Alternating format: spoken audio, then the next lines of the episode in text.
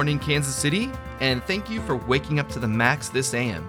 Today is Tuesday, 2 22 22. That's wild.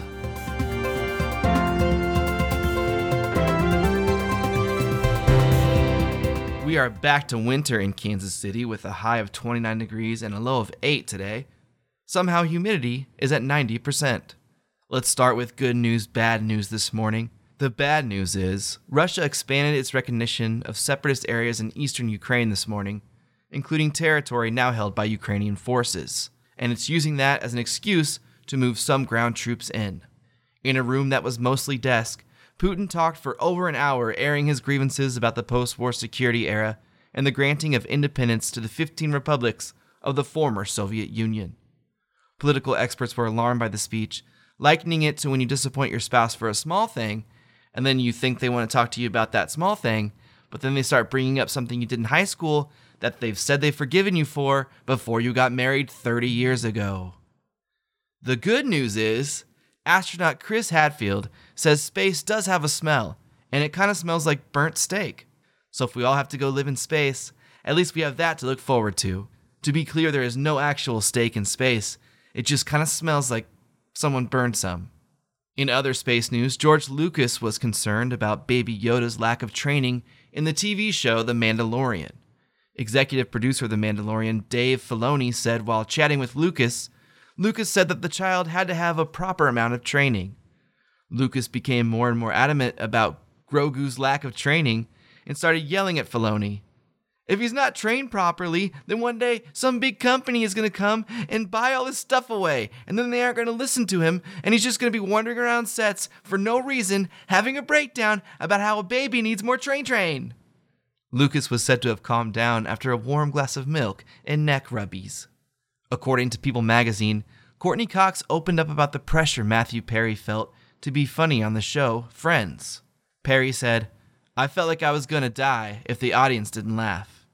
Which makes you realize how truly incredible and brave it was for Perry to make a sequel to the whole nine yards. Bazinga!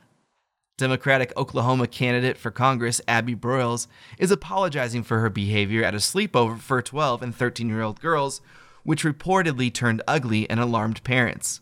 Broyles claimed too much wine and taking an unfamiliar sleeping medication were to blame for a blackout that caused her to hallucinate, vomit into a laundry hamper, and insult children at a slumber party her friend threw at her home for her daughter and middle school classmates. Broyles called one girl an acne effer, another girl a Hispanic effer, and a third girl a judgy effer. Broyles said she didn't know what sleeping pill her friend gave her, but a bottle of mean drunkism was recovered at the scene. Some side effects read may cause mild hallucinations, making 12 year olds seem judgy, Hispanic, and covered in acne, as well as confusion on dirty versus clean hampers. Because she threw up in a clean one. In legacy news, legacy, legacy, legacy, legacy. After 25 years, the hit PBS show Arthur aired its last episode Monday night. The longest running children's animated program ended the series with a glimpse of Arthur and all his animal friends as grown ups as Arthur penned his memoir. Arthur will be remembered for tackling a wide range of groundbreaking topics for children, including the time the school lunch lady was diagnosed with cancer, George befriended a character with autism, and when Arthur's sister DW attended a sleepover where a hallucinating woman called her Aardvark effer. And now, a word from our sponsors.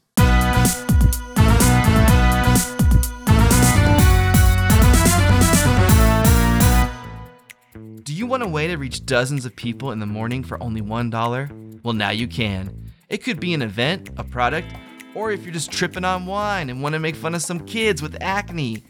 Venmo Max Kreitzer $1 with your ad copy, and we'll read it on the air. Thank you to today's sponsor, J&A Advertising. J&A Advertising is a full-service ad shop for all of your advertising needs. Like, uh, need a jingle? Well, come on down to J&A. We'll make your jingle right away. Writing songs is what we do. Why just get one when you can get two? I don't know how to end this one, but writing jingles is so fun. Oh, uh, the dollar ran out of juice there. Thank you to our gold sponsor today, J&A Advertising.